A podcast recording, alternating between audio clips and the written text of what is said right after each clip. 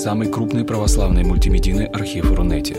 Лекции, выступления, фильмы, аудиокниги и книги для чтения на электронных устройствах в свободном доступе для всех. Заходите. Предания.ру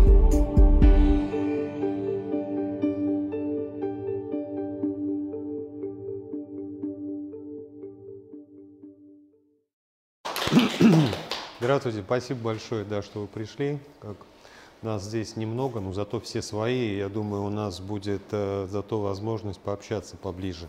Даже потому что мы сумеем позадавать вопросы, я могу больше уделить времени каждому из вас. вот. А, логично на самом деле получилось. Ань, наверное, наверное, ты ведешь, потому что первое выступление, которое у меня было здесь, касалось темы профессионального эмоционального выгорания. Вторая тема была личностные и духовные кризисы. Вот. И третья тема сейчас получается «Четыре шага к новой работе». Вот. Но я сейчас э, все равно, то есть это название, э, название предложила Аня, то есть я его сразу же принял. Ну, почему четыре, правда? То есть, ну, согласился с этой цифрой, то есть, ну, стал думать, ну, что-то как-то... Моя цифра была? Нет, от тебя была. От тебя, ну, вот, короче, мистически появилась цифра 4, да. Вот, поэтому тогда но мне это название не понравилось, поэтому я стал думать. То есть я подумал, а может быть назвать вот так вот лекцию «Четыре шага к призванию». Вот. Потом опять же думал об этом, думал, э, призвание, жизнь, то есть такие сложные вообще вопросы экзистенциальные. Область экзистенциальной психологии – это основное, чем я занимаюсь. И когда произносят даже слово коучинг, то есть я и психология, то есть я всегда уточняю, что я занимаюсь всем этим исключительно с точки зрения экзистенциальной психологии. Там, я чуть позже расскажу о том, что это такое, вот, и почему это совместимо с э, христианской моралью и нравственностью. Но в итоге я решил назвать все-таки вот так, хотя это немножко банально, то есть четыре шага к себе, то есть, но это тот же вопрос самопознания и устремления к себе, это то, что нам необходимо для того, чтобы мы продолжали развиваться, и то, что нам необходимо, когда мы оказались в ситуации эм, поиска новой работы, либо смена своей работы. Есть такая популярная фраза Стива Джобса, что и он так считал, что есть всего один способ прожить жизнь счастливо – это найти любимую работу. Кто с этим согласен? Я не согласен. Согласен или нет? Что? Согласен или нет? Что Согласен, вопрос-то согласен? Я да, да, согласен, все согласны с этим? Нет, Не нет, единственный. потому что всего один. Действительно способ выдать свою да, Ну, но не единственный. Ну, хорошо, да, потому что его воспринимают как икону, да, и все, что он говорит, воспринимают как слова святого человека. Вот. Но, однако, он во многом был прав, вы знаете, потому что если бы у него не было а, такой любви к своей работе, мы бы никогда не увидели всех вот этих вот чудесных волшебных устройств, то есть, которые сейчас настолько плотно вошли в нашу жизнь, что мы уже не можем без них жить. Вот. Более того, он показал еще, э, всем показал, то есть как правильно и как можно все-таки достигать совершенства, несмотря на то сопротивление, которое мы получаем от материала и от общества. Поехали дальше. То есть, ну, к, к разговору о призвании я хочу показать вам очень простую схему, которая, может быть, э, поможет каждому из вас э, определиться в своем отношении к работе и найти Действительно, то есть ту работу, которой можно посвятить большую часть своей жизни, то есть а мы понимаем, да, что треть своей жизни мы все-таки даем работе. Мы 8 часов э, спим, мы 8 часов работаем и 8 часов занимаемся еще чем-то да, из 24 часов в сутки, которые у нас есть. Вот, поэтому очень важно понять, э, у каждого у нас есть то, э, чем мы любим заниматься, тем, что нам действительно нравится заниматься. У каждого это, естественно, свое, и более того, в этом, каждом, в этом предназначение каждого из нас отличаться тем, что мы любим делать. Второй вопрос, который можно себе задать, то есть из того, что я люблю делать, а что я умею делать. Потому что тоже есть такая шутка популярная, петь не умею, но люблю. Вот, э, знаете, много таких э, певцов просто существует, которые действительно петь любят, но не умеют. Вот в этой ситуации как раз э, любовь к своему делу и умение его делать, то есть уже две составляющие, которые помогут нам адаптироваться в непростом материальном мире. И третье, что нам, конечно, нужно понимать, что за это еще и платят. Люблю, умею и платят. И если эти все три вещи у нас объединяются, тогда мы получаем свое признавание, свое дело своей жизни. Потому что если даже чего-то одного не хватает, вы понимаете, сразу же, то есть у нас гармония в этом треугольнике, гармония отсутствует. Допустим, умею, и за это платят. Я думаю, каждый в своей жизни проходил эту ситуацию. Все где-то как-то работали, делали то, что они умеют, и за это им как-то платили. То есть при этом не было любви, жизнь была неполноценной, это в конце концов разрушает психику. Ну, первый там шаг у нас возникает как раз то, что можете посмотреть, кстати, на предании, там все это в архиве есть. Это э, моя лекция о природе профессионального эмоционального выгорания, которое как раз базируется именно на том, что когда человек умеет что-то делать, когда ему за это платят, но он при этом не любит. То есть это путь все-таки к выгоранию, и через это мы переходим, вот следующая э, часть, которая была, к кризису, к личностному кризису, который, безусловно, обнуляет нас и выводит на какой-то новый этап в нашей жизни. По этому слайду вопросы есть, потому что это схема фундаментальная, который, вот, о которой постоянно буду говорить сегодня. У вас есть что записать в каждый из этих квадратов? То есть есть возможность сделать этот треугольник? Да, записали, да? Потому, вопрос важный, конечно, а, сколько за это платят. Вот, потому что да, я могу любить, могу уметь, но за это платят мало. И что при, в этой ситуации делать? Но опять же, ключевая фраза «люблю». Люблю, наверное, и умею. Все-таки, мне кажется, эти два... Э, я думал как раз об этом, когда готовил эту лекцию. Я думал про Иосифа Бродского, например который любил писать стихи и прекрасно умел это делать. Да? За это ему никогда не платили. Ну, под конец жизни, да, все-таки, под конец жизни, да, простите. Люблю и за это платят. Зачем уметь? Ну, это вот следующее. Петь не умею, но люблю, да, и за это платят. То есть, потому что певцов таких много на эстраде. Люблю, за это платят, но не умею это делать. Э, вы знаете, здесь, ну, здесь что получается? Если человека это устраивает, я почему сразу вспомнил про Ольгу Бузову. Почему-то вот я подумал. Она действительно любит заниматься тем, чем она занимается, ей за это хорошо платят, вот, но при этом, мне кажется, она достаточно плохо умеет это делать. Но, несмотря на это, все-таки звезда, и кажется, она вполне счастлива. То есть, но, э, да, при этом есть люди, которые в этом сомневаются, но ей тоже от этого не хорошо, не плохо. Ну, я соглашусь, что, может быть, вот эти вот но э, а как же с нашим собственным самосознанием и с нашим отношением к тому, все-таки, что мы любим делать? Потому что если мы действительно любим это делать, мы будем стараться научиться делать это как можно лучше. Вот, потому что иначе мы как профессионалы не разовьемся. Потому что, в принципе, все, что я говорил, все, что я говорю и буду говорить, касается вопроса как раз личностного роста. То есть личностного роста, э, тоже пояснить для тех, кто не был на предыдущих моих выступлениях, Личностный рост и духовный рост. А, личность, когда мы говорим личность, мы говорим про некие, некие установки, которые сформировали в нас наши родители и наше общество. Когда мы говорим духовный рост, я пользуюсь определением а, который дал Владимир Васильевич Козлов, это профессор Ярославского университета, доктор психологии. А что такое духовное? Он определил это так, учитывая сейчас, тем более вот размытость этого понятия, да, потому что у нас есть множество конфессий, у нас есть множество людей, которые не имеют отношения к религии, но при этом тоже считают себя духовными. Он определил это так, что когда э, область интереса человека выходит за то, что необходимо ему для выживания – вот все, что касается развития в этой отрасли, вот в этой области, то есть это является область духовного. Как раз поэтому э, вот этот вот вопрос как раз, да, и важный. Мне кажется, этот образ, вот, это к вопросу личностного и где-то духовного опыта, потому что мы, как люди верующие, понимаем, что за все, что мы делаем, то есть мы постоянно еще и отвечаем перед э, той силой, перед которой я привела нас в мир, которая нас э, заберет отсюда. Про себя. Коротко. Что? Давайте, нас, нас в принципе немного, давайте в живом общении, да. Да? Ну хорошо, да, давайте тогда я, я все расскажу тогда и оставим больше времени, поговорим тогда. Про себя просто, как я все это проходил, а, как я это говорю, почему я имею право говорить об этом.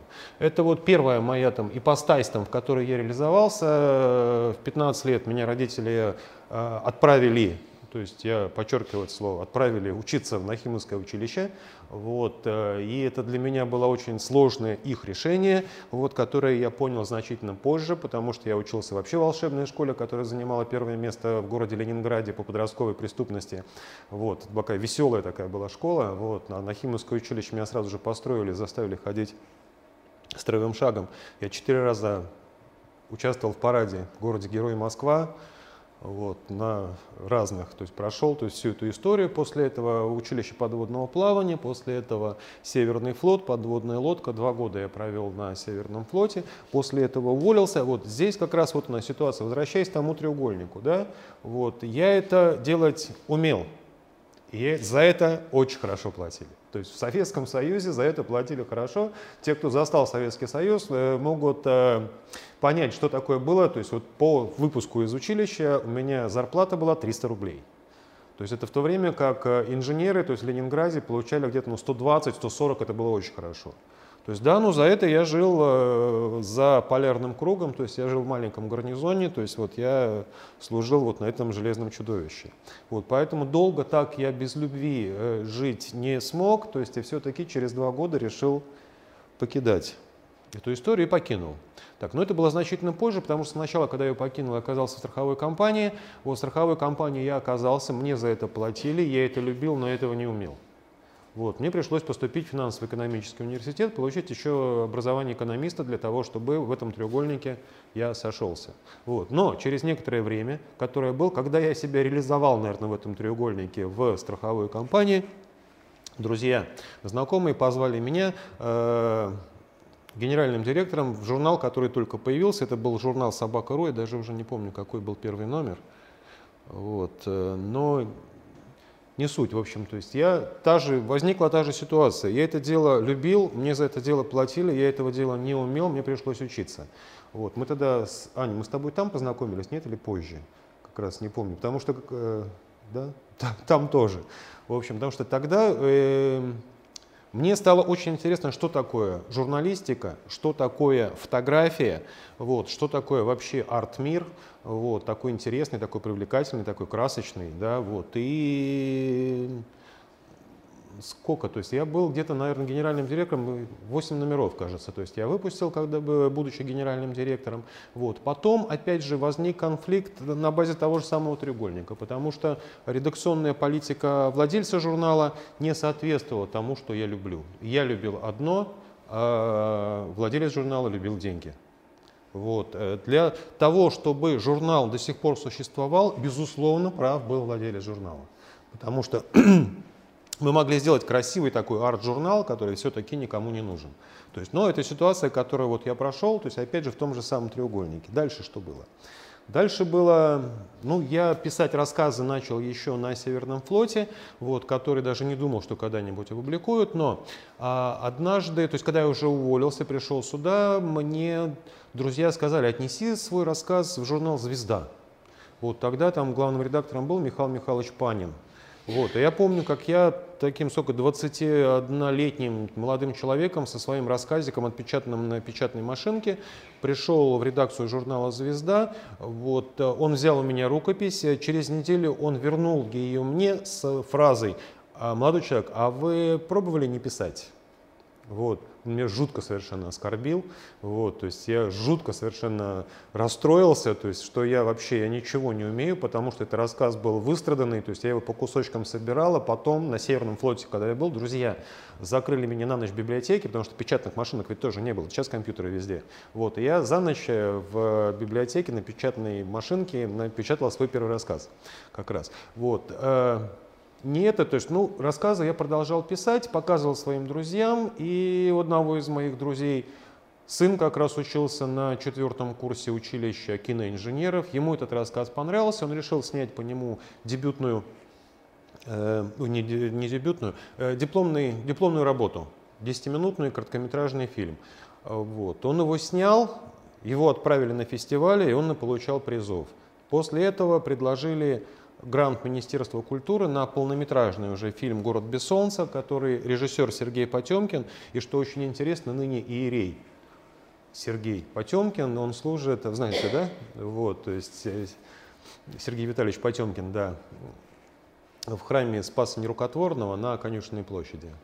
Вот. э, Прекрасная была работа. Та же самая была ситуация. Я любил это делать, но а нет, здесь была немножко не та, потому что за это все-таки сказать, что за это платят, нельзя сказать, что это заплатят. Э, Потому что это был гонорар, гонорар был небольшой, он был э, дальше перспектив никаких в деньгах я не видел, я это любил, то есть, но недостаточно хорошо это умел. То есть, поэтому то есть, я еще учился дальше и удалось как раз благодаря городу без солнца и первой короткометражной картине э, принять участие в программе поддержки молодых талантов, которые проводили в Евросоюзе. Я там получил дополнительное образование драматурга. Вот. Еще, то есть, опять же, это к вопросу умею. Вот так вот все, то есть каждый раз вот проходя эту историю, то есть, ну вы видите, да, как радикально все меняется. То есть, да, действительно, то есть я заканчивал одну историю, и я начинал следующую историю, то есть развивая себя. То есть, но куда я двигался просто в этой ситуации? Дальше. Я хочу закончить э, с собой, да. Тоже совершенно случайно, я уж я пытаюсь вспомнить как, меня, да, у меня все было хорошо, то есть как раз когда я писал сценарии, я был какое-то время без работы, но я был доволен. Но друзья позвали меня, в, друзья из финансовой сферы, в которой я был какое-то время, позвали меня в инвестиционно-финансовую корпорацию «Лимар», такая была, возглавить Санкт-Петербургский филиал. Вот, я строил филиал инвестиционно-финансовой корпорации. Находясь там, мой друг пригласил меня, сказал, когда, слушай, когда ты здесь закончишь, приходи ко мне, говорит, мне нужно компанию поднять. Я попал к нему, и там как раз предложили, э, был вызов, то есть, а, ребята, мы, а мы занимались проектированием э, сетей безопасности, сетей связи. А не могли бы вы спроектировать э, сети безопасной связи на большое здание, это была гостиница «Хаят» в Владивостоке. Вот, э, мы сказали, да, конечно, могли бы. А, но, знаете, у нас условие контракта такое, что вы должны взять еще тогда и другие разделы инженерные. То есть, но мы дадим вам подрядчиков, которых вы пригласите, и они под вашим руководством все это сделают. Вот, мы в этот контракт вписались, вот, и через пару недель выяснили, что никаких подрядчиков нет, что подрядчики, которых нам дали, делать ничего не умеют. И нам пришлось развиваться как проект, проектная компания. Вот, опять пришлось учиться. То есть опять, то есть мне это делалось нравится, нравилось, то есть за это платили, нужно было учиться. Пришлось учиться э, все, что такое. Ну, первое образование базовое инженерное здесь мне помогло, и поэтому удалось все-таки это освоить. Вот, э, компания два года назад все-таки прекратила свое существование, попав в ситуацию неплатежей. Вот. И э, в этой всей ситуации мне было очень грустно, мне было очень тяжело. Здравствуйте, проходите, пожалуйста. Вот. Это был достаточно серьезный личностный кризис, который пришлось пройти. То есть это заставило меня поступить в институт коучинга, где, который позволял получить еще одно образование, это уже психолог, психологическое образование. Вот, двухгодичная программа. Я закончил год, сейчас нахожусь в академическом отпуске. То есть, но что очень важно, просто вот, вот эту всю историю, если взять, если принять меня как абстрактную некую личность, то есть куда я двигался. Вот здесь вот очень важное э, важный мотив, который есть, потому что Аня сказала, что я э, каким-то образом буду пытаться вас мотивировать. Нет, не буду. Потому что я категорически против там, всей этой позитивной современной практической психологии. Вот она мне не нравится. Я с ней э, не могу, чтобы сказать, что я с ней не согласен, безусловно, она кому-то нужна, она кому-то помогает. Нет, я за трезвый взгляд на жизнь, на жизнь во всем ее многообразии, со светлыми, с темными полосами, то есть которые делают, как раз формируют из нас людей, которые проживают свою цельную, полноценную жизнь. Вот, то есть куда я двигался? Я двигался в зону ближайшего развития. Где находится наша зона ближайшего развития? Здесь ключевое слово «интерес» то, что нам интересно. Потому что то, что нам интересно, в эту область мы как раз развиваться можем. То, что нам не интересно, однозначно получится ситуация, умею и за это платят, но не люблю. А если не люблю, то все равно мы придем к э, некому кризису через некоторое время. Вот, потому что все-таки человек – существо социальное. Вот. И в той ситуации, когда э, компания прекратила существование, и я учился психологии, то есть я выступал, э, выступал, я проводил тренинги, я консультировал различные бизнесы, то есть на базе как раз своего опыта, потому что уже опыт позволял мне э, помогать людям э, делать то, что я уже прошел в своей жизни. Вот, но тогда как раз, то есть будучи один, сидя дома, иначе говоря, я понял еще, осознал это, что я существо социальное. Вот, и мне не хватает трудового коллектива. Вот, и я стал искать трудовой коллектив. Вот это тоже была тяжелая история, потому что, несмотря вот на этот опыт, на образование, на знание иностранного языка, я искал работу где-то в районе года. Вот. Э, было достаточно тяжело, но опять же, даже в этой ситуации, это вот тот совет, который хочу всем дать, то есть непрестанно учитесь. Вот, то есть здесь, то есть да, то есть было чем заняться, то есть я решил изучать психологию, то есть я так же, как Аня сказала, то есть э, коучинг у меня, безусловно, позитивные отношения, вот, но э, в этой ситуации мы к этому придем чуть позже, да, я про это скажу.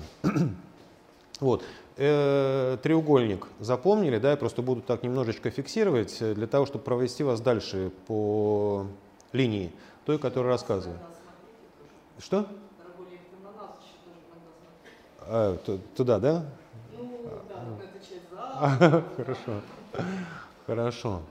А, значит, треугольник, да, который был, умею люблю, за это платят. И дальше зона ближайшего развития, которая формируется через наш интерес. Смотрите, следите за своим интересом, потому что только то, что интересно, только в эту сторону мы можем развиваться. Через некоторое время интерес к этой области закончится, то есть он появится в другой отрасли. Мы начнем как шарик все-таки раздуваться и заполнять вот эти вот части нашей личности, опять же, которую мы хотим развить.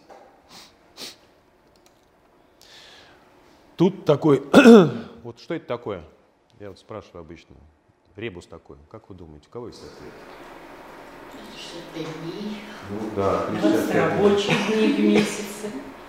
20 рабочих дней в месяце. Что я здесь делаю? Э, страшная на самом деле, это очень страшная картинка. Почему она серая, да, такая размытая? Потому что это ученые, то есть нам уже сообщили о том, что из 365 дней в году мы можем вспомнить только 20. То есть просто вспомнить, чем мы занимались. То есть 345 дней, то есть мы, получается, не жили. Понимаете, да, о чем эта история? Что-что? Это ученые не жили, да? Вы можете вспомнить больше 20? Да? И, знаете, я не считал. Ну хорошо, но 365 вы не вспомните. Вот, то есть здесь по-любому будет погрешность, то есть у одних она больше будет, у других она будет меньше. То есть, ну, скорее всего, это вот среднестатистическое, которое там вывели, потому что кто-то, возможно, не помнит ничего, вот, кто-то, кто-то помнит 360, среднее получилось 20. Вот, просто это страшная на самом деле цифра. И э, хотел обратить внимание на четыре критерия, которые могут показать нам, что дело, которым мы занимаемся, это действительно дело нашего призвания. Первое. Время пролетает незаметно. То есть незаметно, но при этом мы помним, чем мы занимались, да, что здесь вот важно. Потому что есть куча работ, на которых можно работать, э, придя в 9 утра и уйдя в 6, не вспомнив, а где я был эти 8 часов. Следующий вопрос. Вас не понимают, осуждают. То есть просто если это происходит, не пугайтесь этого, потому что это вполне возможно тот сигнал того, чем вы этим занимаетесь, да, а вас за это осуждают, но вы продолжаете этим заниматься, несмотря на то, что вас осуждают. Это значит, здесь это для вас ценно, и вы готовы этим заниматься, несмотря на осуждение близких. Поэтому не бойтесь, идите дальше, потому что еще один критерий, который вы получите, то есть вот когда время пролетает незаметно, вы занимаетесь чем-то, несмотря, независимо от осуждения вас, э, вы чувствуете прилив энергии. Потому что от работы, которую вы не любите, вы устаете, и она высасывает. Та работа, которую мы любим, наоборот, повышает количество энергии. То есть это э, один из тех, это, возможно, это самый популярный критерий, который вот я видел как раз в сети, то есть я смотрел, когда изучал эту тему, э, про который говорят там все консультанты. Следите за своей энергией, то есть за тем, что энергия должна постоянно повышаться. Если нет, значит что-то не так. И заканчивается тем, что вас начнут спрашивать совета. Несмотря на то, что вас осуждали, вы становитесь экспертом. Почему? Потому что вы любите это, вы погружаетесь в эту тему, вы изучаете ее во всех подробностях.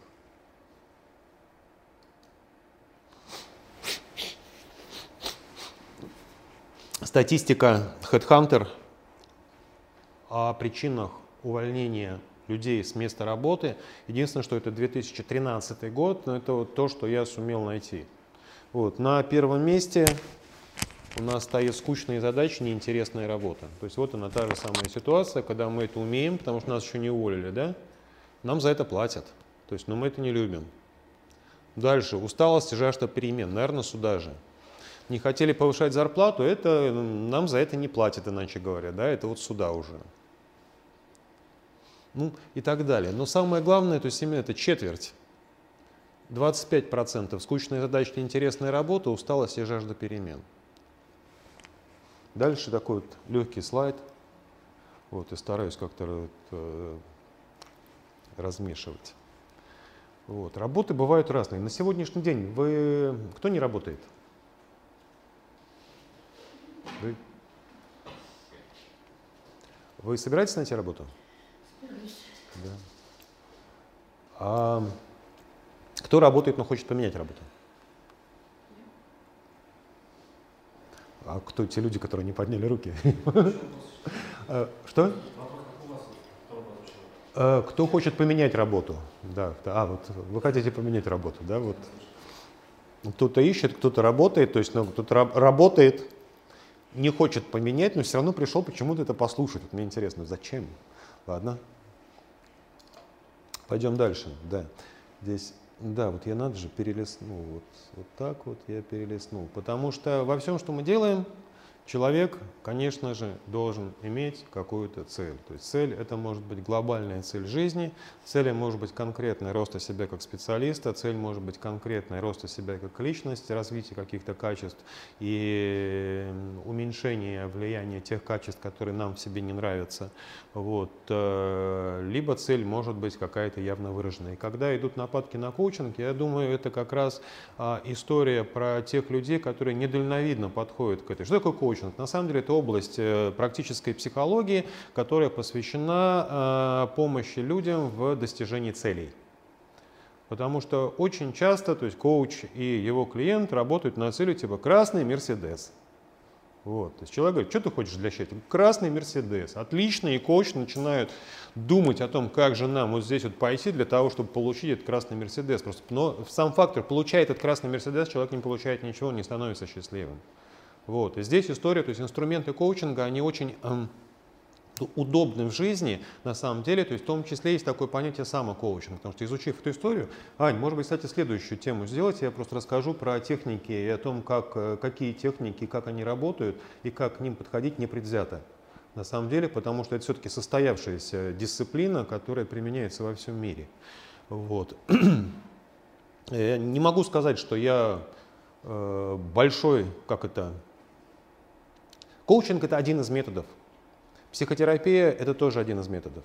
Вот, поэтому где находится э, здесь золотая середина, то есть ответит только тот человек, который пришел э, попросить о помощи, то есть о какой-то, даже не помощи, наверное, а какой-то консультации какой-то да, консультации, какой-то помощи, то есть э, поделиться тем образованием и опытом, который есть у коуча. Вот, поэтому цель, потому что если все-таки у нас не будет цели, то мы превратимся вот, человека без цели, потому что на рынке я посмотрел, на самом деле, в HeadHunter очень много неинтересных и низкооплачиваемых работ. Очень много. То есть работа есть всегда. Всегда можно найти, чем себя заморочить. На самом деле, если забыть про это вот слово «люблю» и забыть про себя, то есть про развитие себя как личность, про развитие себя как человек.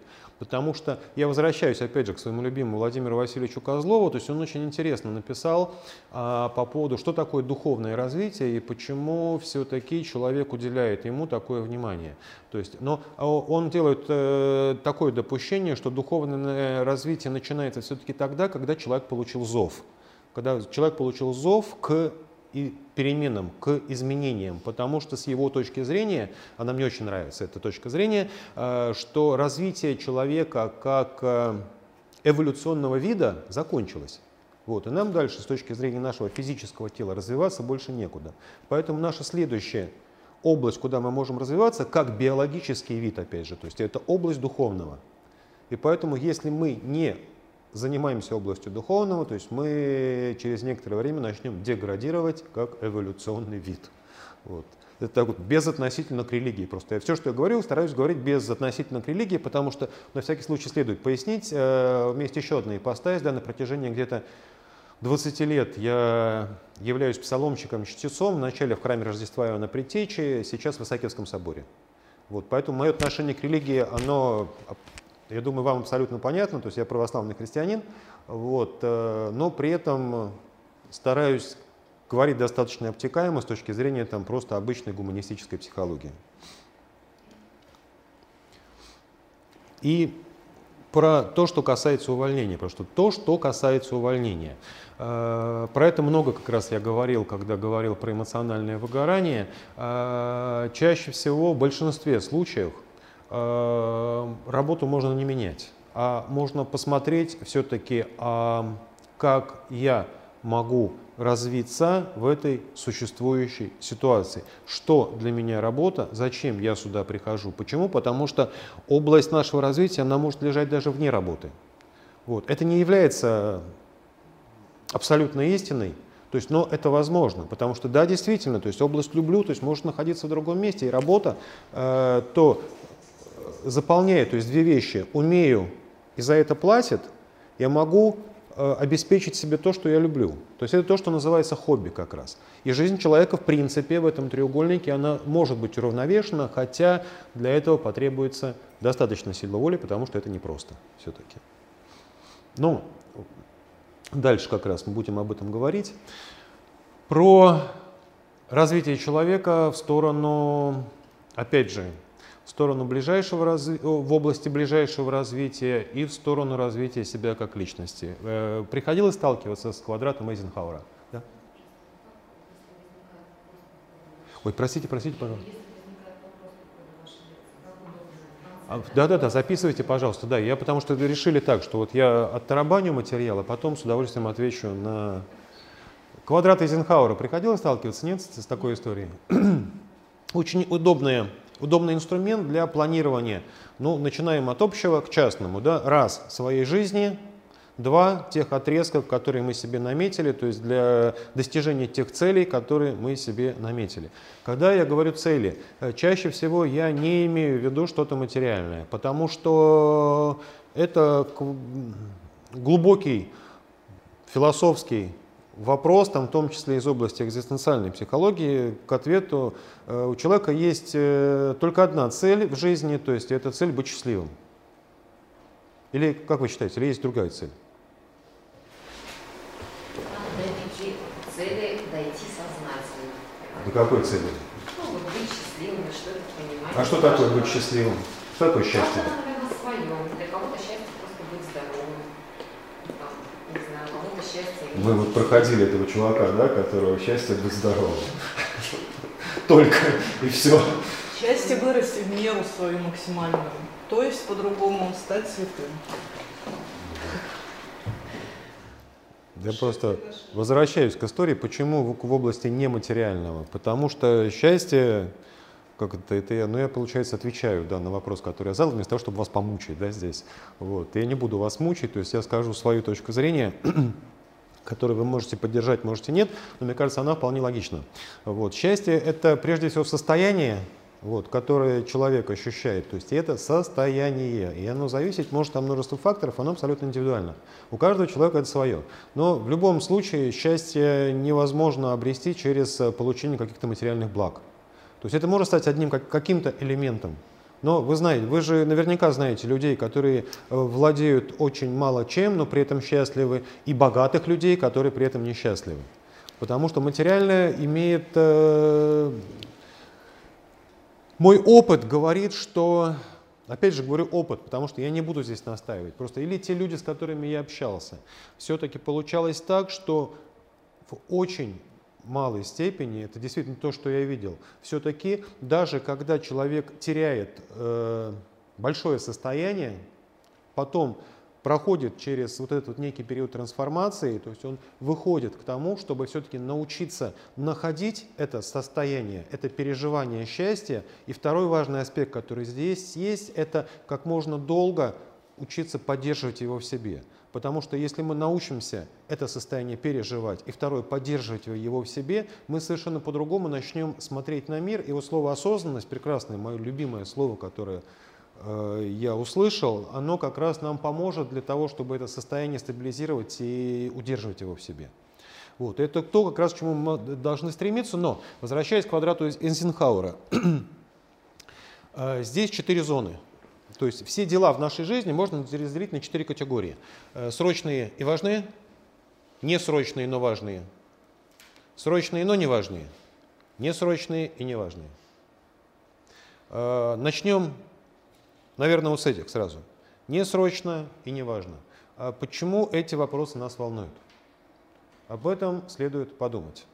Эти вопросы можно делегировать, на них можно кого-то нанять, в общем, передать это снять с себя эти вопросы, несрочные и неважные. Следующий вопрос. Срочно, но не важно. Это если проанализировать, то есть те э, заботы нашей жизни, которые можно отнести к этому квадрату, мы все-таки поймем, что если они не важны, насколько они срочны, может следует заняться чем-то другим и переходим к квадраты важно, Срочно и важно. То есть это пожарная тревога. Это то, что нам нужно сделать срочно, то есть от этого зависит наша жизнь. Вроде бы как. И этому мы уделяем большую часть своего времени, забывая о том, что не срочно, но важно. Когда спросили э, Андрона Кончаловского, а как вы так вот своей жизни распорядились, как вы так вот успешны? Мне очень понравился его ответ. Он рассказал про этот квадрат Эйзенхауэра и сказал, что э, люди чаще всего занимаются вопросами, которые срочные и важные. Вот, несмотря на то, что я занимаюсь только тем, что не срочно, но важно. К не срочно, но важно относятся для меня, это он для себя сказал, две категории вещей. Это здоровье и друзья.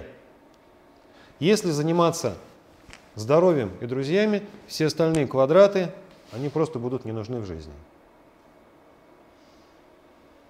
К этому перейдем. Почему? То есть, почему? И, собственно, задача, то есть работы по этому квадрату, это заботы. Их э, в классическом примере, то есть их записывают, то есть это на листочке мы рисуем квадрат с четырьмя окошками и записываем себя то, что нас волнует. Это можно делать на день, на месяц, на жизнь. Это можно делать. И потом смотреть, как мы можем переместить все-таки те заботы, которые у нас есть, сюда, потому что основной квадрат это вот этот вот. Не срочно, но важно, потому что здесь мы как раз понимаем, что для нас важно, и осознанно движемся в эту область, к тому, что нам важно, а не к тому, что нас от этого отвлекает. Вот. Еще мне очень понравилось здесь как раз, это где-то тоже был антимотиватор такой, демотиватор – насколько забавен русский язык. Да, то есть у нас э, работа, да, слово однокоренное с рабством. В английском этого нет. В английском раб slave, работа все-таки work. Уволиться у нас однокоренное со словом воля. Мы получаем то есть, рабство и воля. Вот, то время, опять же, по-английски, то есть уволить это dismiss. Э, то есть лишить человека той задачи, которая на него была возложена. Поэтому, то есть это вот надпись, которая была на вратах концлагеря Аушвиц, в котором в 1937 году оказался великий философ Виктор Франкл. Слышали вы про Виктора Франкла?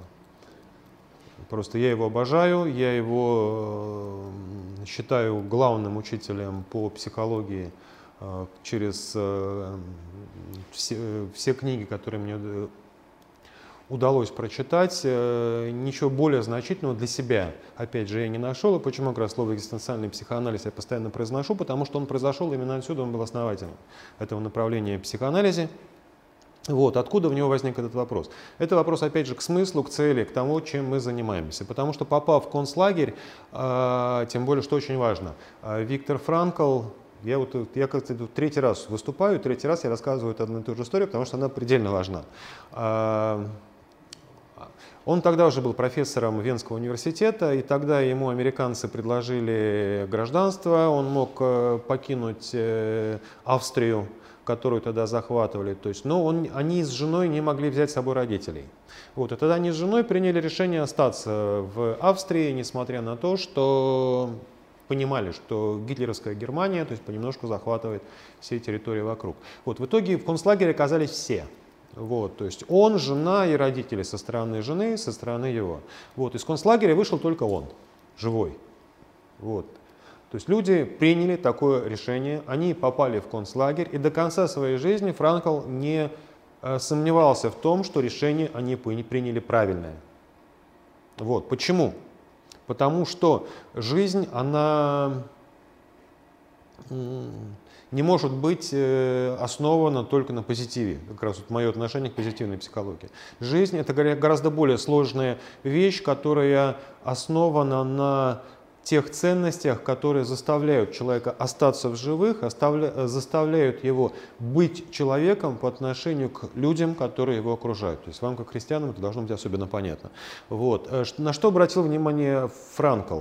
На то, что в концлагере, куда он попал, э, Бывало так, что сильные и здоровые люди попадали в концлагерь и буквально через две недели сгорали и оказывались э, в крематории. А маленькие и щуплые иногда сумели устроиться таким образом, что они выживали во всей этой истории и выходили из концлагеря живым.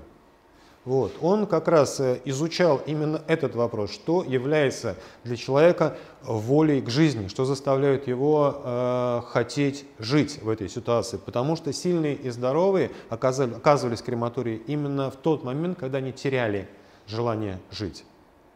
Вот. Он как раз изучал это, и эту как раз историю я вам хочу рассказать, и именно если вы окажетесь в тяжелой кризисной ситуации, связанной в том числе с потерей работы, потому что это... Э, мы не знаем, как с нами распорядиться.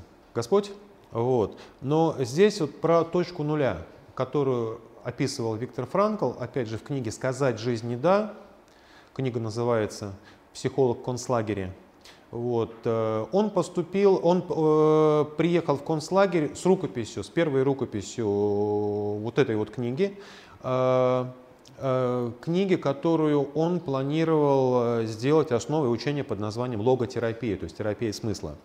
Вот. И э, этот кадр показывает, то есть, как э, пребывали заключенные в концлагере. То есть они везли с собой какие-то вещи. Когда они пребывали в концлагере, то есть их выгружали, и заботливые охранники показывали, что типа сложите сейчас вещи свои сюда, вот, потом вы их заберете. Вот. Люди доверчиво все это складывали и уходили. То есть вещей, конечно, они больше никогда своих уже не видели. Но это был только первый шаг, потому что далее они оказывались вот это одна из самых трогательных историй, которая там была. Э, ну, во-первых, так назывались крематории. То есть крематории в концлагере, на нем висела надпись «бани». То есть это была последняя точка, то есть куда попадал человек, но для того, чтобы не шокировать людей, вот, то есть таким вот образом их э, в это здание приводили. Но фактическую баню люди проходили после того, как их сгружали с составов. Вот, потому что там людей раздевали, там у людей отбирали последнее, что у них было, и им разрешали оставить только ну, бандаж для грыжи, то есть именно то, от чего зависит их жизнь. Все остальное их не было. После этого их брили. После этого их мыли. И вот тут очень внимательное наблюдение просто от Виктора Франкла, опять же, человека, который оказался в этой ситуации, который был профессором университета у которого все родственники также оказались в концлагере, то есть оказавшись в этой ситуации, то есть голый, продезинфицированный, с отобранной рукописью логотерапии, потому что он взял ее с собой и надеялся, что ему дадут на ней работать, он писал, что говорит, никогда еще я не ощущал себя настолько свободным. Вот в этой ситуации. Понимаете, да, о чем это, нет? То есть человек, то есть вот она, то есть это вот как раз точка нуля, то есть у него осталось именно то, с чем он пришел в этот мир. Вот он один, вот он, да, вот он голый, вот он независимо от того возраста, в котором он находился. То есть и он продолжает жить. И что может заставить человека жить дальше, вот в той ситуации, в которой они, он находился. Поэтому, если грозит потеря работы, потому что я думал, у нас вообще должно было быть, сколько там, 23 человека заявило желание к нам прийти. Я просто для тех людей, которые, если оказались без работы, если переживают по этому поводу, то есть я могу дать несколько советов, потому что у меня были ситуации в жизни. Что? Много, да? Хорошо, да. Первый совет. Избавьтесь от долгов, потому что современный мир устроен так, что, прекрасно понимаете, да, что сейчас э, у многих желание вовлечь нас в настоящее рабство, потому что вот я считаю, долги, которые есть у человека, то есть это действительно может быть рабством. Следующий вопрос. С того момента, как вы, ну это вот да, немножко пошутить, Э, с того момента, как вы задумались о смене работы, начните чего-нибудь откладывать, потому что эти деньги вам понадобятся для того, чтобы раз, вот, отдохнуть и начать готовиться к новой жизни. Потому что должна быть пауза, не нужно впадать в отчаяние, не нужно истерить, это точка, в которой вы оказались не случайно. Это точка, которая дана для осмысления чего-то, чего вы пока не понимаете. Но выход из нее обязательно будет. Потому что то, что касается денег, кого как. Меня вот этот вопрос просто, он больше всего гнетет как-то, как у меня трое детей, вот, поэтому это не может меня не гнести, конечно же, то есть я чувствую ответственность за семью, которая есть. Поэтому деньги. То есть всегда нужно иметь запас денег для того, чтобы продолжать жить, начинать новую жизнь. Э, мне здесь нравится ответ Харуки Мураками, писатель японский, и когда его спросили, говорит, э, в одном из интервью, говорит, э, говорят, вы очень любите деньги. На что Мураками ответил, да, я очень люблю деньги, потому что на них я могу позволить себе купить самый дорогой товар. Это свободное время которое мне нужно для написания следующей книги. Вот именно поэтому как раз я говорю, что вот нужно иметь с собой всегда иметь некое количество денег, которое позволит прожить то время, пока мы не найдем новый источник дохода. У кого есть резюме? Видите? Что? Да. Резюме тоже, опять же, та история, которая... У меня есть резюме, то есть оно у меня с 90 там, 2 93 -го года, который там постоянно дописываю. Резюме надо иметь с собой всегда. То есть если резюме нет, посмотрите. Сейчас очень много на самом деле хороших советов, э, добрых советов в интернете можно найти о том, как это лучше сделать. Потому что э, здесь, к сожалению, мы... Э, он так и называется, рынок труда. Да? То есть это рынок, на котором что-то продают и что-то покупают. В этой ситуации, я думаю, мы должны сделать допущение и понять, что для многих работодателей, э, и особенно если мы идем в треугольнике «умею» и за это платят, мы вынуждены продавать себя как товар. И наша реклама как раз наше резюме. Поэтому четко сформулированные мысли, ну, почитайте лучше, потому что это, про это у меня есть отдельный тренинг восьмичасовой по поводу самопрезентации, о том, что такое резюме и так далее. То есть, ну, я его абсолютно не рекламирую, сейчас я не занимаюсь этим, скажу об этом позже. Резюме. Резюме нужно иметь всегда. Его нужно только модернизировать и записывать туда все, что есть. Все обучение, которое вы прошли, обязательно нужно сюда записывать. Следующий вопрос. Поиски работы. Сайты трудоустройства. Я вот иду по пути четырех шагов, да, и поэтому брал из рейтингов там четыре верхние точки. Это рейтинг на вчера. Вот, э, появился некий сайт, который очень быстро занял почему-то третье место. Я даже на нем не был, я не знаю, то есть поэтому даю вот как есть. То есть это, но, как правило, получается, хедхантеры, они люди, я имею в виду люди, которые в отделах персонала, в отделах кадров занимаются поиском людей, вот, они люди ленивые, вот, и поэтому чаще всего одни, одна и та же вакансия гуляет по всем сайтам трудоустройства, поэтому смотрите, следите за работодателем, который стоит за этой вакансией, которая есть. Вот. По тем соотношениям, опять же, о которых мы говорили с самого начала, тот самый этот треугольник. Потому что вот, вот эти вот, э, но опять же, что вот я на что хотел еще обратить внимание, все-таки, чем проще работа, чем меньше у вас требований к работодателю, тем выше у вас шансы найти работу на сайтах трудоустройства в интернете. Потому что если вы все-таки ищете себя в области специалиста и в области эксперта, я рекомендую обратить внимание, то есть шаг второй – социальные сети. обязательно, то есть, ну, как это уже, та ситуация, у меня как раз вот товарищ мой сегодня сейчас находится без работы, то есть я ему даю какие-то советы, то есть как ему следует поступить, и выяснилось, что вот у него, то есть у мальчика, которому там 35 лет, который инженер, тем более айтишник, у него до сих пор нет страницы ни в одной из социальных сетей. Он этим гордился. Вот. э, Сейчас он сделал страницу, по крайней мере в Фейсбуке, потому что здесь, э, опять же, можете посмотреть сами, э, каждый из ресурсов подходит для разных областей профессий. Потому что если мы говорим про Инстаграм, это что-то больше связанное с э, визуальными вещами, потому что это все-таки обмен фотографиями, картинками яркими, с минимумом текста. Facebook это более ресурс, который ориентирован на международный рынок, на людей, которые знают иностранные языки, это уже тоже, это, это из, из исследований. И ВКонтакте это как самая популярная сеть э, русскоязычного интернета. Вот, то есть это э, работа здесь. И то, что касается специалистов и то, что касается менеджеров среднего и высшего звена, чаще всего это LinkedIn, ресурс, который запрещен на, Российской Федерации, на территории Российской Федерации. Вот, он заблокирован. Вот, э, все научились его разблокировать, что работодатели, что соискатели. Вот. И так же, как вот история с Телеграмом, вот, то есть народ проигнорировал запрет правительства, то есть до сих пор им пользуются, до сих пор это э, с точки зрения, говорю, топ-менеджеров и специалистов э, в области экспертов это лучший ресурс, а тем более там э, много как раз вакансий от иностранных компаний. Если так вот брать. Если говорить про вопросы там, стабильности, по вопросу какого-то развития, по вопросу какого-то движения по планете.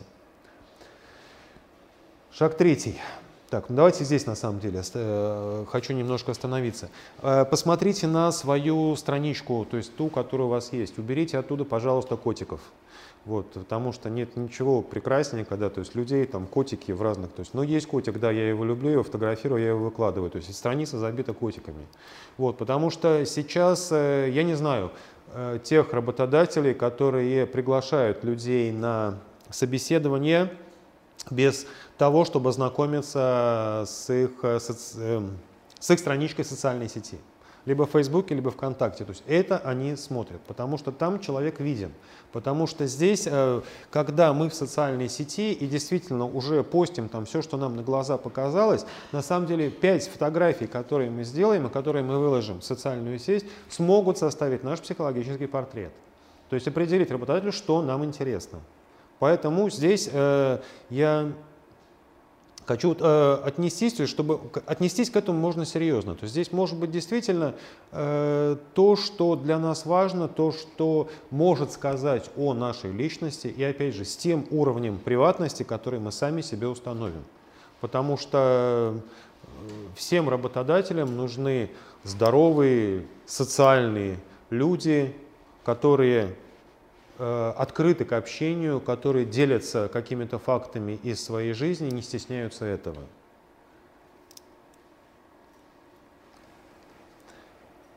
Следующий вопрос. Если вы ищете работу, с чего, опять же, следует начинать. То есть я сказал, да, то есть сайты трудоустройства – это пассивный поиск. То есть это никто не видит того, что мы ищем работу, того, что мы рассматриваем эти вакансии, ходим кому-то на сайт. Второй, то есть это уже э, Facebook, у нас есть наша страница. На нашей странице мы можем публиковать то, что интересует нас в области нашего профессионального интереса.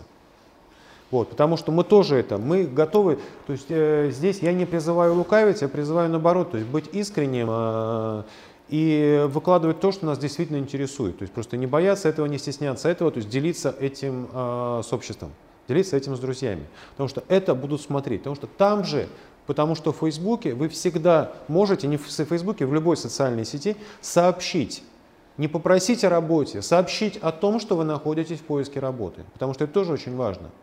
Потому что одно дело, я уволился, я ищу работу, это одно отношение, одна позиция. Другое, я рассматриваю для себя приложение работе.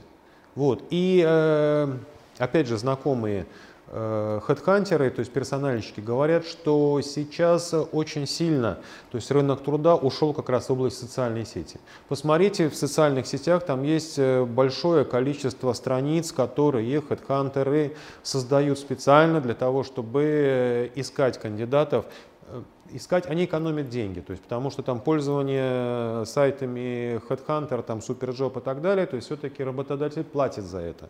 Вот. В Фейсбуке они могут сделать это бесплатно. Не каждой компании есть бюджет на э, сайты трудоустройства. Вот второе, во второй вопрос, что здесь все-таки человек виднее и понятнее. Все-таки по соцсети, то есть просмотрев его ленту там за последние пару недель, то есть можно понять, что это за человек. Если там нет ничего, э, ну там может не быть ничего на самом деле. То есть, в принципе, тоже, но это право, это социальная сеть, наше личное пространство, поэтому мы там рассказываем то, что мы хотим. Я хочу сказать просто к тому, что это может помочь в поиске работы. Там же можно сообщить своим друзьям о том, что вы находитесь в поиске работы, в поиске какого-то проекта родственники сразу же, сослуживцы, бывшие руководители. Потому что вот он, то есть вот тот круг, который нужно известить о том, что мы ищем работу, потому что никто не знает нас лучше, чем те люди, с которыми мы близки были, близки есть, и те, которые знают э, наши, что хорошие, что, может быть, не очень хорошие стороны. Но чаще всего, опять же, русский человек, то есть если брать, что это бывшие руководители, вот, помогает, помогает. У меня есть опыт, и у друзей моих есть опыт. Обращение к бывшему. Не обязательно, что он возьмет к себе, к себе на его текущую работу. Он э, в другом кругу общается, то есть вы таким образом расширяете круг своих друзей, то есть и сможете выйти к большей аудитории. Сайты компании мечты. Это рейтинг лучших работодателей на вчерашний день. То есть не вчерашний там, последний, который я нашел. На первом месте компания «Газпром нефть», на втором месте компании Роснефть, Ренессанс группы Microsoft. Что сделать в этой ситуации? Резюме, которое вы сделали, которое вы выстрадали, я сразу хочу предупредить, что это очень тяжелая работа. Тяжелая, занудная работа. С одним моим товарищем мы пишем резюме уже больше месяца. Вот. И две недели последние он э, фотографируется, присылает мне фотки. Э, завтра я поеду его фотографировать сам, потому что у него не получается. Вот. Потому что то есть, резюме должно быть. Резюме должно быть в том случае, если есть резюме, есть компания, в которой мы хотели бы работать. Не обязательно, что там есть в данный момент открытая вакансия, та, которую мы хотим. Но там всегда есть телефон службы персонала. Это вот шаг, который уже нужно, конечно же, себя сделать, заставить себя сделать, потому что не каждый человек это может. Но, ребята, если вы хотите а, хорошую работу вот в таких вот компаниях, то нужно быть активным, потому что им нужны активные. Вот, они их ищут и из отдела кадров никогда не прошлют. Если вы позвоните и скажете, что я хочу у вас работать, вот, э, чаще всего у вас запросят резюме, в 90% случаев. Если вам удастся попасть на живого человека, вот первый вопрос, на живого человека, на человека из отдела персонала. Вот. Обязательно запросят резюме. Обязательно рассмотрят, и у вас будет преимущество перед остальными кандидатов, которые они ищут сами. Потому что вы проявили свою активность. Таких людей любят. Вот, просто здесь не смущайтесь. Не смущайтесь. И главное, брейтесь. это, это опять же притча от Виктора Франкла, это притча из концлагеря. Как-то раз к ним в барак зашел его коллега, доктор из соседнего барака, и там была в книге как раз показана проникновенная его речь. Он говорит, главное, брейтесь. Говорит, ищите осколки стекла. Меняйте хлеб на возможность побриться, потому что бритье, оно не только срезает щетину, но оно еще делает щеки наши розовее. И мы кажемся здоровее, моложе и жизнерадостнее. С чем это было связано? С тем, что в концлагере надсмотрщики смотрели за выражением, за тем, как человек выглядит, и э, тот, кто выглядел более здоровым, имел больше шансов продолжить свою жизнь. Остальных отправляли на более тяжелые. Чем хуже человек выглядел, тем на более тяжелые работы его отправляли. И с этих более тяжелых работ он в итоге оказывался в крематории. Поэтому Выглядеть нужно всегда хорошо, выглядеть нужно жизнерадостно, поэтому как раз э, один из пунктов, который у меня был в советах, отдохните. То есть перед тем, как э, начинать поиск новой работы, перед тем, как идти на собеседование, я считаю, собеседование это вообще уже удача, если вы ищете работу, если вам нравится эта компания, если есть вакансия, вас устраивающая с доходом, который вас устраивает, вас пригласили, это уже успех. Отдохните, приведите себя в порядок и придите покажите, как вы прекрасны. Возвращаюсь к цели, опять же, что и у всего, что мы делаем во всей этой ситуации, то есть все, что я рассказывал, все эти четыре шага, что, э, что сайты трудоустройства, что социальные сети, что наш круг общения, что компания мечты, мы должны понимать все-таки цель, а чего мы хотим. Тут опять возвращаюсь немножко назад, потому что да, цель, да, смысл, да, то, куда мы движемся. Ну, это уже вот как раз из коучинга, то есть я хотел вот коротко одну модель по поводу целей. Вот просто что такое цель с точки зрения коучинга. То есть какая цель э, имеет потенциал для того, чтобы быть достижимой. То есть почему по-английски? Потому что вот слово smart, которое складывается из первых букв, то есть оно звучит как умный, да, такой умный, который дерзкий. Вот, э, то есть специфик, то есть цель должна быть конкретная, measurable, цель должна представлять для вас ценность, ценной быть для вас. Цель должна быть achievable, иметь э, возможность быть достигнутой. Цель должна быть реалистичная, и цель должна иметь какой-то период во времени, который вы отводите для достижения ее. При вот осознанном отслеживании каждого из этих пунктов по мере движения к цели, мы сможем более эффективно двигаться в нашей жизни.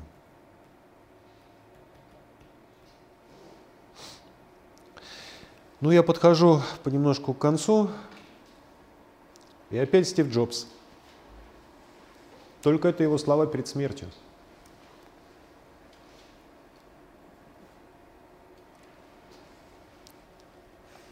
Следующий слайд.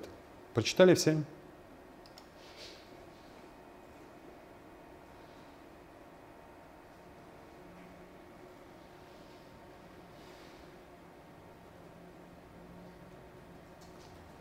Это очень важно, потому что все-таки, вот, почему и название не 4 шага к новой работе, 4 шага к себе, работает только 8 часов нашей жизни. У нас остается еще 16, да, которые мы должны понимать, как тратить, куда тратить. То есть я, собственно, что я проповедую? Я проповедую баланс, я проповедую равновесие. Я проповедую то, что жизнь человека должна быть гармоничной, то есть те 8 часов, которые мы даем любимой работе, вот, мы отдаем для является частью нашей жизни для того, чтобы прожить 8 часов в нашей семье, то есть ну и 8 часов отдохнуть.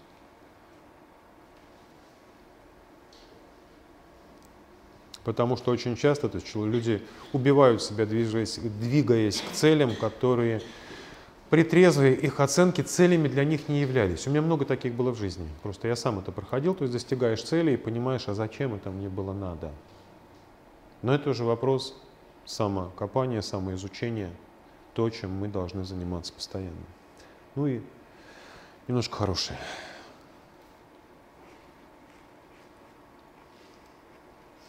Никогда не сдаваться. В коучинге есть такая поговорка, смешная, мне она очень нравится. А, ты должен бежать к цели. Если ты не можешь бежать к цели, иди к цели.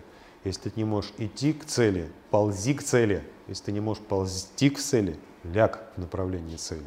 Вот поэтому, если совсем все плохо, нас всегда есть возможность лечь по направлению к цели. Вот, наверное, а, ну это я на всякий случай, нет, это мы оставим как раз на следующую нашу встречу, потому что там тоже есть модели работы с, э, методики работы с целями, методики оценки своего состояния, методики э, своего места в движении к цели. Вот. И пока, то есть вот я мог бы вам дать тяжелое домашнее задание, которое заставляет очень сильно осознать, где мы, что мы, куда мы движемся, оно совсем не позитивное, но очень полезное. Это от Ирвина Ялома. Это э, очень хороший писатель, э, психиатр, психотерапевт с мировым именем, то есть э, автор, писатель, много он чего написал, до сих пор жив, слава Богу, дай Бог ему здоровья. Вот. Э, чудесное дал упражнение, которое вот мои мозги очень сразу же поставило на место. Он э, когда приходит к нему человек в тяжелой ситуации, иногда он дает такой задание, протягивает листок бумаги и говорит, рисует на нем точку. Вот это точка рождения, да? рисует линию, вот это точка смерти. Нарисуйте, где вы. Вот. Человек каким-то образом пытается предположить, где он, потому что мы на самом деле знаем чаще всего ответ, где мы здесь находимся, чувствуем, по крайней мере, интуитивно. Точку поставил, говорит, хорошо, теперь мы считаем, что это было 30 лет вашей жизни. Сколько здесь осталось? Да. Чем вы будете заниматься оставшуюся часть жизни? Попробуйте сделать это для себя. Возвращаясь к началу, к треугольнику. Люблю, умею, за это платят. Спасибо большое. Вопрос по поводу замечания. Да, вопросы. Где же мерило того? Люблю, умею, платят. А где мерило? Как понять, платят достаточно, недостаточно? Люблю достаточно или недостаточно? Только в вашем отношении, в том чувстве переживания счастья, которое вы получаете, а больше а в чем? Как иначе? Мы же сами сегодня слышали, что любое количество материальных благ, оно может оказаться достаточным, а может и оказаться Знаете, я думаю, это так же, как вопрос вот по- с последним, да, вот упражнением. То есть вот на этой линии, то есть каждый поставит точку на своем месте.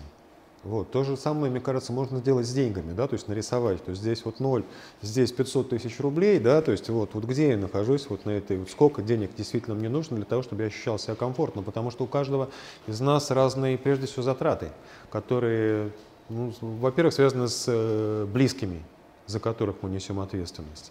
Это, конечно, самое главное. Вот. И здесь э,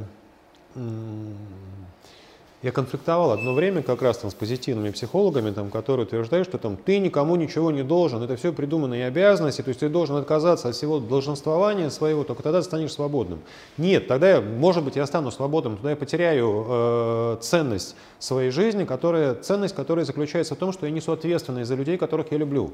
Я несу ответственность, это дает мне счастье, если подумать. То есть это, да, какой-то какой момент это может доставлять усталость, то есть, но при трезвом отношении к этому, то есть можно понять, что мой долг, который есть, потому что вот я э, ехал сегодня к вам вот сюда как раз и вспоминал историю, то есть это было 20 лет назад, э, я был курсантом после первого курса, нас отправляли на практику в отряд морской, морской пехоты на Северном флоте.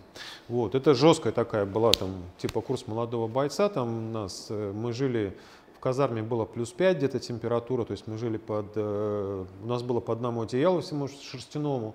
Вот. И мой товарищ заболел, фолликулярная ангина, температура 39. Вот. Я при, привожу, приношу его шатающегося в медсанчасть, там ме- местную морской пехоты. Выходит двухметровый прапорщик, такой мед, медбрат такой, и спрашивает, что такое?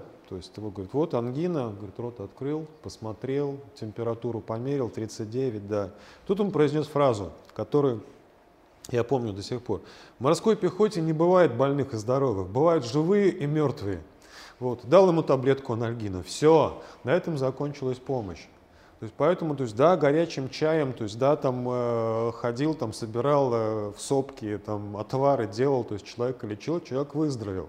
Вот, но эта фраза, то есть она со мной вот, до сих пор. И по поводу того, э, там вот, когда это было, то есть три, три дня назад э, э, меня защемило нерв, у меня там грыжа позвоночная, да, вот защемило нерв, то есть я опять вспомнил эту поговорку, но, правда, один день я не сумел все-таки встать с кровати, вот, на второй день я заставил себя это сделать и пошел в офис, вместо того, чтобы взять и полежать бы две недельки, да, вот, и сегодня здесь стою перед вами, вот, э, также э, в бандаже и вспоминаю эту историю, то есть, и да, действительно, то есть я получаю огромное удовольствие от того, что я вас вижу, о том, что я разговариваю с вами, вот, и для этого я готов потерпеть какую-то боль. И именно это делает мою жизнь полноценной. То есть это в этом ценность э, моей жизни для меня самого. А кроме меня самого никто не может дать оценку моей жизни. Я это понял для себя. Я вам предлагаю понять это тоже.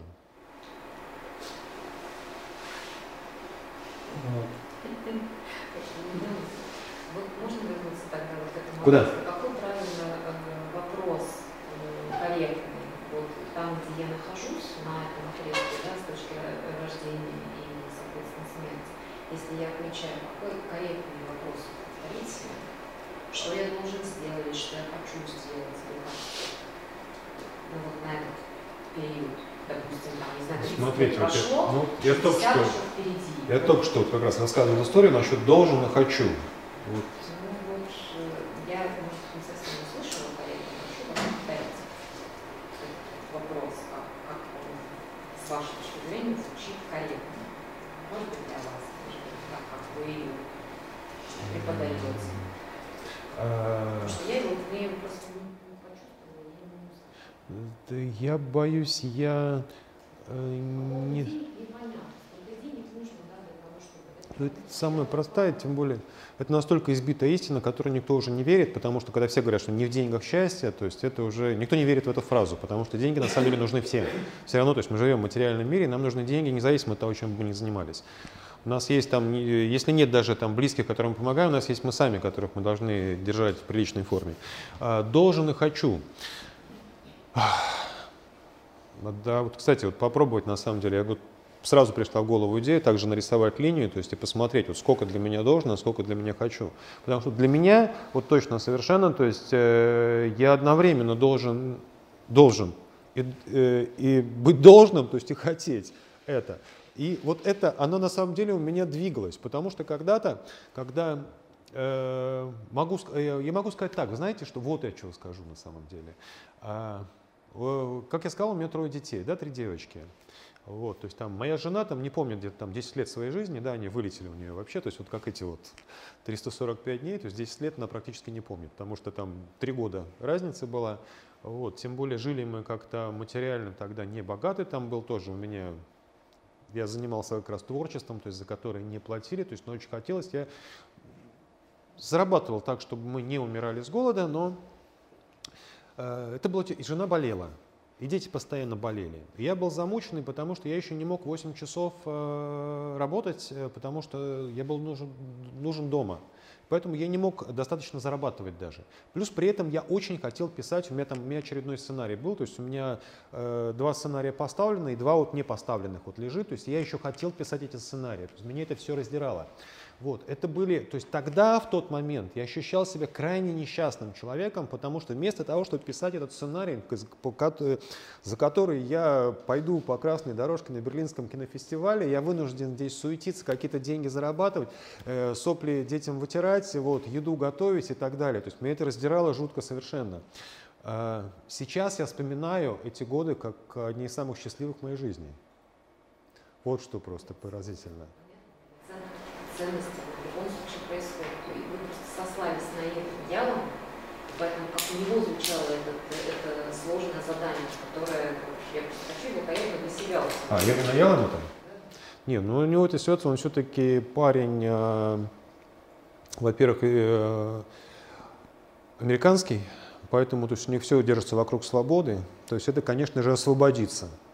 То есть у него это звучало освободиться, вот, но при этом, при всем, то есть освободиться от, но там звучало от ложных убеждений все-таки, ложных паттернов, которые в нас воспитаны путем воспитания нашей личности в обществе. Я не могу ответить, да, никак? Вопрос в том, что вот, вот она прямая, да, то есть вот точка одна, вот точка вторая. Мы как домашнее задание Ты-. Ты, ты- ну, вы, вы как раз сказали это слово, произнесли здесь, осознанность как раз. То есть у Ирвина Ялома, то есть это было к тому, чтобы вот с этого момента, как человек это осознает, он дальше начинал осознанно поступать. Потому что у него многое, то, чем он занимался, как раз укрутилось вокруг того, чтобы разбудить в человеке осознанность и э, помочь ему проживать оставшуюся часть жизни осознанно. Хорошо, что вопрос как звучит? Как я хочу э, быть осознанным вот в этот вот оставшийся период жизни? Или, или как? Э, Да, но здесь я бы... э, Ну, смотрите, я хочу тоже сделать шаг назад, опять же, к Виктору Франклу. Да? То есть, когда он говорил про полноценную человеческую жизнь, он говорил, что это жизнь, основанная на трех ценностях. Это ценность деятельности, это ценность э, переживания и это ценность позиции. Что такое ценность э, деятельности? Это работа, которой мы занимаемся как раз, да, то есть мы все такие, то есть вот, вот оставшуюся часть жизни мы будем работать, да, вот какой-то, ценность деятельности. Ценность переживания. По поводу ценности переживания он приводил историю, что когда бухгалтер едет домой с работы и смотрит э, на розовеющий закат и утыкается опять в свой финансовый журнал, он совершает преступление против своей жизни, потому что лишает себя э, ощущения прекрасного, которое в этой жизни присутствует. Вот. И третья ценность позиции, если я оказался в тяжелой, сложной ситуации, я должен понять, что эта ситуация могла возникнуть только в моей жизни, неповторимой и единственной, и только у меня. И вот в этом вот треугольнике, то есть при осознанности, вот отчасти, мне, вот, э, э, когда я проходил эту историю, мне это показалось достаточно. Да, я просто прошу вас сформулировать вопрос. Еще кому-нибудь А, Нет, ну, как бы вам понятно, и может быть. Как ты, нет, этот вопрос, то есть как, а, ну, не как ты, как ты хочешь прожить, как ты хочешь, конечно, же, как ты хочешь прожить эту оставшуюся часть жизни. Оставшую, хочешь, конечно же, нет, не должен, ни в коем случае. Как ты хочешь, я говорю о том, что должен слово и хочешь, вот оно для меня вот как-то, я их столько крутил одно вокруг другого и понял, что это в них, в них гармония, в их совместном существовании. Простите, я не понял просто, да, вопрос. А? А вот. Да, простите. Все ваши рекомендации я прослушала. Они для всех возрастных категорий или для какой-то определенной? Потому что то, для чего я пришла, я не получила вообще никаких ответов. Я пришла для себя, любимый, который 64 года, и послушать для зятя, которому 23 года, и у которого уже двое детей, и за плечами нет института. Вот что делать нам с ним? То есть, друзья, долги погасить, откуда деньги погасить долги? Откуда деньги накопить, чтобы это все какой-то период отдыхать? Вы так вот это дали рекомендацию, отдохните. А на какие шиши мы будем отдыхать? Ну, про себя я, меня есть на что. А, а вот молодой, который... Те, которые без опыта, даже с образованием без опыта работают. Вот как стать? Ой, вы знаете, вот без опыта, я просто, я мальчик тоже не молодой, мне 50 лет исполнилось летом. Конечно, то, что говорю, это советы только для 50-летних и старше. Нет, я просто спрашиваю, какие Я не увидела ответа на, на свои, вот, то, что я ожидала, на свои ожидания. Что вы ожидали? Я ожидала рекомендаций, что, что, ну, ну, что делать. Вот в этот ваш треугольник для меня не вписывается семья. Люблю, умею и сколько зарабатываю. А Я, я люблю и умею, но за это не платят, и мне на это не содержать семью. Ну, значит, это, я, поэтому мы говорили, это мы говорили про призвание, про работу по призванию, что, да, чаще всего, сейчас мы вернемся к этому, вот он, Чаще всего не платят за то, что люблю и умею. Но не платят. Нигде- Нигде не платят? Кому-нибудь платят за то, что вы любите? Кто-то так же, как вы, это любит? Ему платят за это где-нибудь? Ну, у меня муж всю жизнь проработал на любимой работе. Ему, нет, просто я говорю про вас. То есть вот то, чем вы любите заниматься, и вы умеете этим заниматься, вам за это не платят. Есть ли кто-то, который тоже это любит, но ему за это платят? В моем окружении нет. В моем окружении все работают ради денег, чтобы прожить. Есть чужие истории. Ну. Не меня конкретно, да, а вот чужие, знакомые истории. Я все, что он... Друзья. Я, вы знаете, я...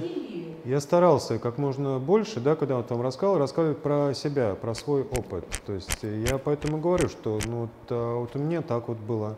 Это значит, что если у меня так было, значит у вас так может быть, и у зятя вашего тоже. Только если бы его действительно интересовал этот вопрос, то есть он был бы здесь, сейчас мы тоже с ним бы поговорили. Он сидит с больным ребенком, пока жена со вторым ребенком лежит в больнице. Поэтому он не смог прийти. Ну, он может посмотреть нас в интернете. Это да, посмотрим. Да. Вот, может быть, если будут вопросы, там, кстати, есть там доска, которая, то есть можно задать вопросы и мне, и позвонить мне можно, и телефон там есть, то есть он не отдаст. На самом деле можно поговорить по этому поводу. Но все равно все от человека зависит, от желания и от той цели, которая у него есть. Вот и говорю, я тоже был, э, сидел с тремя детьми, не, ну у меня были, конечно же, цели, я, но я не мог не вырваться из этой бытовухи. Ну что делать, но все равно, то есть двигаемся маленькими шажочками, нет, я просто хочу для себя, я давно все, все решила, что я занимаюсь не тем, что люблю, ради денег, чтобы заниматься тем, что мне нравится, как хобби. Знаете, мне здесь человек из «Газпрома» рассказал хорошую поговорку, он сказал. Первый раз я ее услышал, там, пару недель назад. А если ты не можешь заниматься тем, что любишь, полюби то, чем занимаешься. Знаете, чем занимаюсь я очень сложно. Вот. Нет, ну, мне эта поговорка на самом деле то есть, так очень хорошо тоже взбодрила. Но я, себе, я нашла другую формулу, я себя уговариваю, что я работаю два через два, и плюс отпуск всего пять месяцев в году. И это можно потерпеть. Может быть. Есть такая идея, что нужно э, выходить из э, зоны комфорта и, и идти куда-то дальше. И сколько это уместно в плане данной? А мне не нравится вообще вот эта вот история с выходом из зоны комфорта. Вот, потому что мне не нравится само, а с чего вдруг у человека появится желание выйти из зоны комфорта. Вот, а на своей жизни могу сказать, что вот за нас есть э, вот кто-то, который выведет нас оттуда, сам выведет, без нашего на то желания, когда для этого будет время. Вот, потому что когда превращает свою жизнь в во что, в, да, в ад, то есть сам, то есть для того, что я хочу измениться, э, ну это нелогично.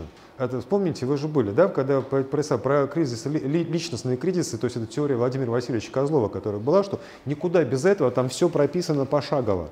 Потому что вот, э, Владимир Васильевич Козлов, человек, который э, посвятить, то есть как психолог, то есть он известен тем, что он изучал э, творческие состояния и он изучал кризисные состояния.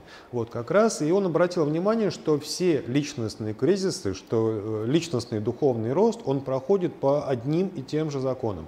И у них есть даже то есть, отмеренные участки времени, которые у кого-то могут быть меньше, у кого-то больше, то есть, но все равно и есть там обязательный выход из зоны комфорта, потому что без выхода из этой зоны, без прохождения точки нуля невозможен выход на следующий уровень. Да, тяжело, очень тяжело, то есть, но мы таким вот образом мы двигаемся по своей эволюционной цепочке, реализуя себя как новый эволюционный вид. Меня это греет. Мне приятно, что я новый эволюционный вид.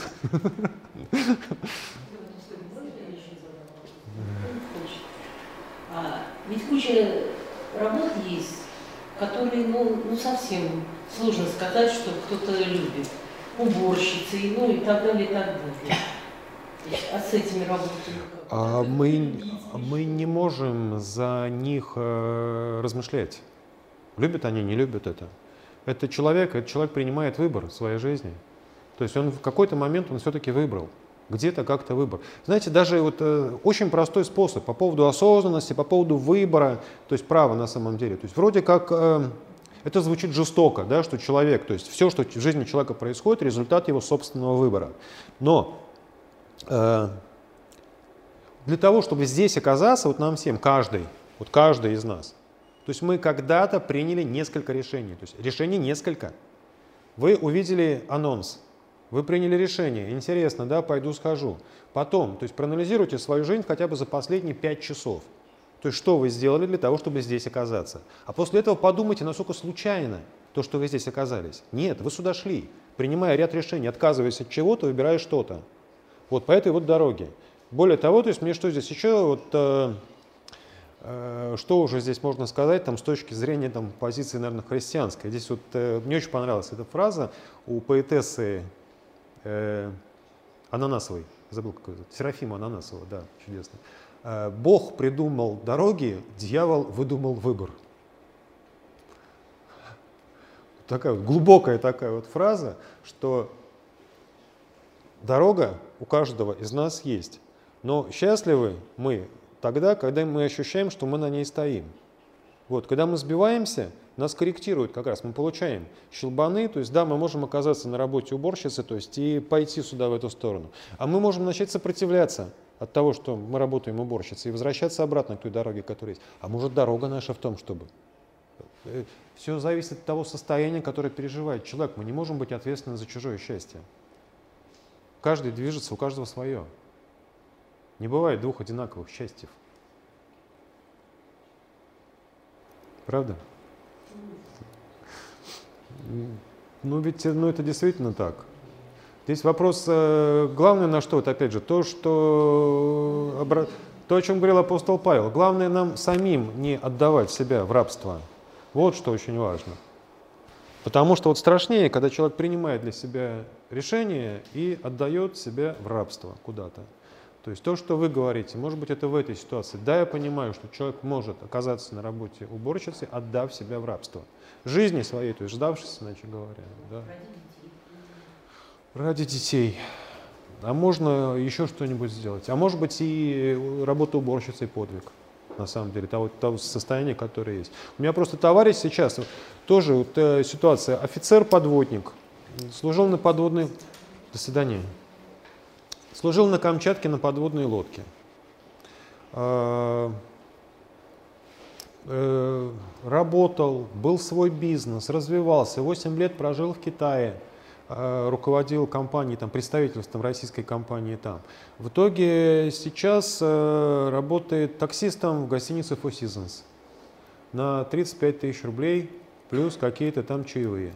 Вот. И когда мы с ним встретились случайно, около этой гостиницы. То есть он такой, он в костюме такой, около, конечно, дорогого автомобиля, то есть ну, он водитель. То есть поэтому он э, человек с двумя высшими образованиями, человек, э, разговаривающий на двух языках иностранных. То есть почему он все-таки там оказался востребован, да? Вот, у него он очень смутился, ему было стыдно, то, что я встретил его вот в этом месте, вот то, что он здесь водитель. И а у меня в этот момент, я искренне могу сказать, а у меня на самом деле, то есть увидя, что вот в этой ситуации, потому что у него жена и двое детей маленьких, вот в этой ситуации говорю, что я вот э, всегда уважал тебя, сейчас буду уважать тебя еще больше, потому что то, что ты с собой сделал ради того, чтобы содержать свою семью, это подвиг. То есть вот так вот, да, действительно, то есть прийти работать все-таки таксистом для того, чтобы содержать семью, то есть имея образование и так далее. Для него это подвиг. То есть вот, вот он стыдится, а с моей точки зрения это подвиг. Где истина? Да? Возможно, вы же рассказывали историю про американского уборщика негра. А, ну да, да, это просто не люблю повторяться. Нет, я с этом-то согласна, потому что мой муж посчитал, что кто-то из семьи должен выполнять грязную работу э, во славу Божью. И на это выбрали меня. Я очень долго работала в психоневрологическом интернате на ВИЧ-отделении с лежащими детьми, имея два высших образования. Знаете, ну и совершенно не а, ну, радости мне это не приносит. Ну, это не радости никакой, то есть, но э, я ощутил сейчас просто благоговение к тому, что вы говорили, той работы, которой вы отдали столько времени своей жизни. Я вспомнил историю, когда мать Терезу, которая была в похожей ситуации, спросил какой-то э, английский журналист, «А как вы можете здесь с этими людьми в грязи проводить столько времени? Я бы ни за какие деньги не стал этого делать. Она ему ответила, а я бы тоже ни за какие деньги не стал этого делать.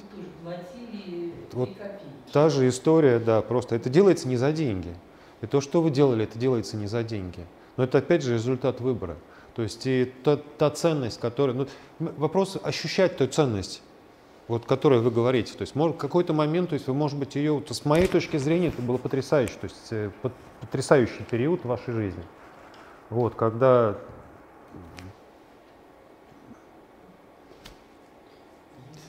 я не, да, да, вот единственное, я вот очень не люблю говорить, там, типа, сказать, что вам за это воздастся, вот я очень не люблю вот этого, да, то есть, потому что мы во многом, да, да, что вот э, Да, что вы попадете в рай, а все остальные просто сдохнут. Мне очень понравился, кстати, ответ здесь. Позавчера мне дочка прислала. По Кургану, по городу Хургану ходил человек в костюме смерти и спрашивал людей, а что бы вы хотели после смерти, оказаться в раю или просто сдохнуть? Подавляющее большинство ответило просто сдохнуть.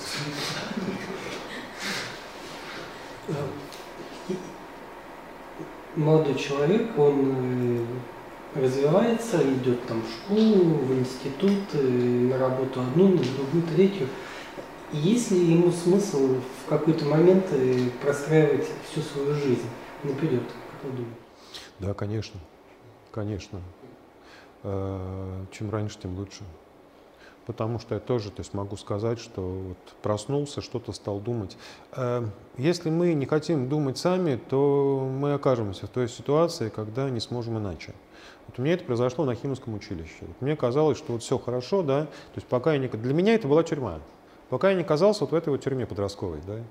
Вот. И там как раз вот все у меня внутри вот заверещало. И вот это вот верещало, на самом деле, оно 8 лет верещало, то есть пока я не уволился из армии, потому что я терпеть не мог армию все эти 8 лет. Вот, то есть, но это был, во-первых, это был Советский Союз, да, то есть немножко другая была парадигма. Вот, то есть и все верещало, но с другой стороны, я бы никогда не стал писать. Вот, если бы я не оказался в ситуации, когда одна моя часть сопротивляется другой части. Поэтому сейчас иногда даже я специально ставлю себя в ситуацию э, и жду, когда вот то внутри у меня начнет сопротивляться. То есть, когда я не знаю, что нужно сделать по поводу выхода из зоны комфорта. Вот, да, то есть это, ну, просто это сопротивление, оно с ним можно научиться работать. Э, не просто, долго, то есть, но нужно учиться с ним. Что? Да, да, да. То есть вот просто что сопротивляюсь, что, что сопротивляюсь, к чему сопротивляюсь, зачем сопротивляюсь, как сопротивляюсь. Вот, потому что когда сопротивление идет, то вторая часть, она ведь та, которая дает много энергии, она тоже начинает требовать к себе внимания. В нас же несколько нас живет.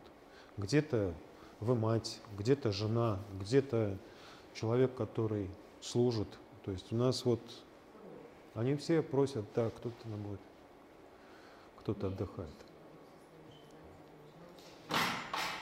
э, обратная сторона медали, когда ты э, размещаешь э, информацию о том, что э, ты работаешь в компании.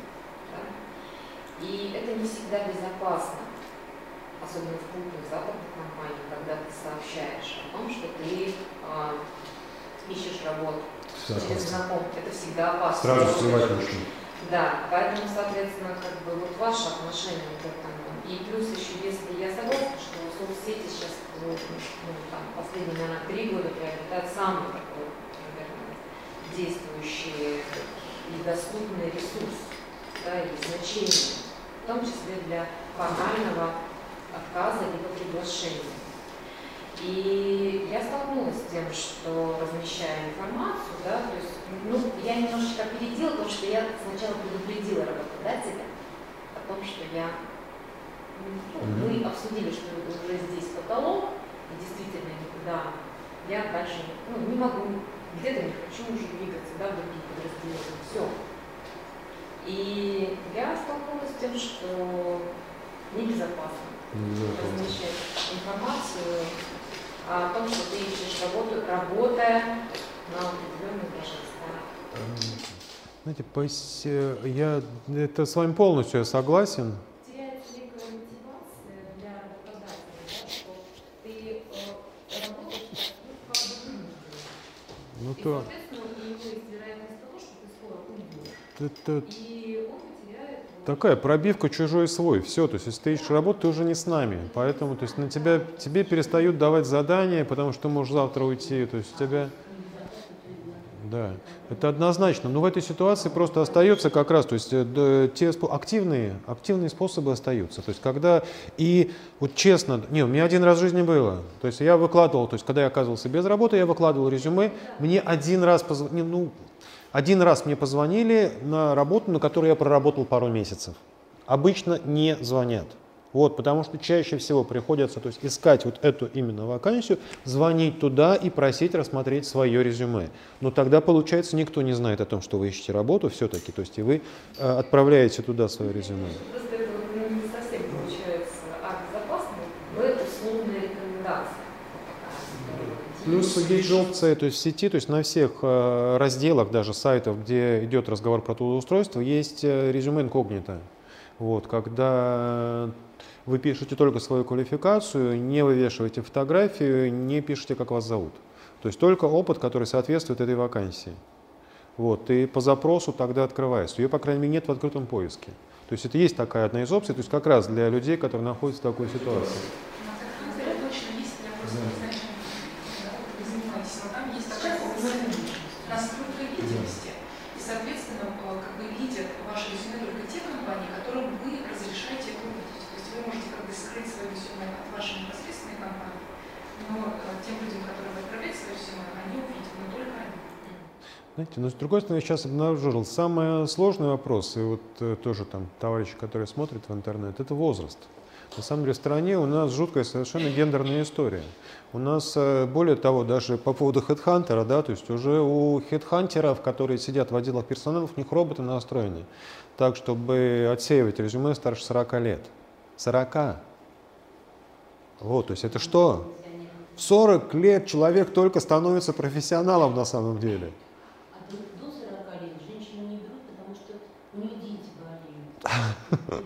Да, Да, поэтому, то есть, вот что делать, да, когда уже 50, это ужасно. Жизнь-то уже. Да. Спасибо большое. Да, будет еще, да, чат, э, пожалуйста, пишите, да, то есть я буду отвечать. Спасибо вам за то, что терпели меня два часа. Лекция проведена и записана по заказу православного мультимедийного портала «Предание.ру». Лекции, выступления, фильмы, аудиокниги и книги для чтения на электронных устройствах в свободном доступе для всех. Заходите. Предание.ру